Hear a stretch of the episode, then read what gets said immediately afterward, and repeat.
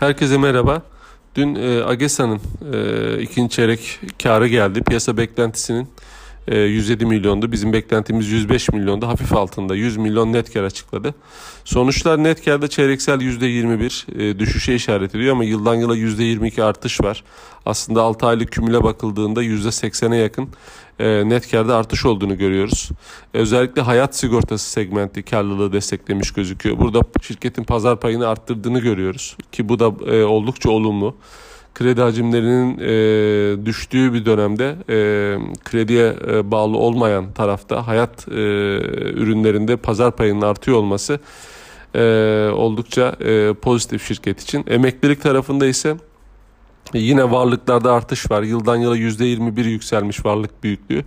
E, ama hani bu çeyrek için e, faaliyet giderlerinde bir miktar artış olmuş ve emeklilik branşı e, katkı sağlamamış kara.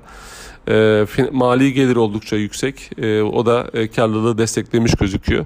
Sermaye getirisi geçen seneye göre 12 puan artmış.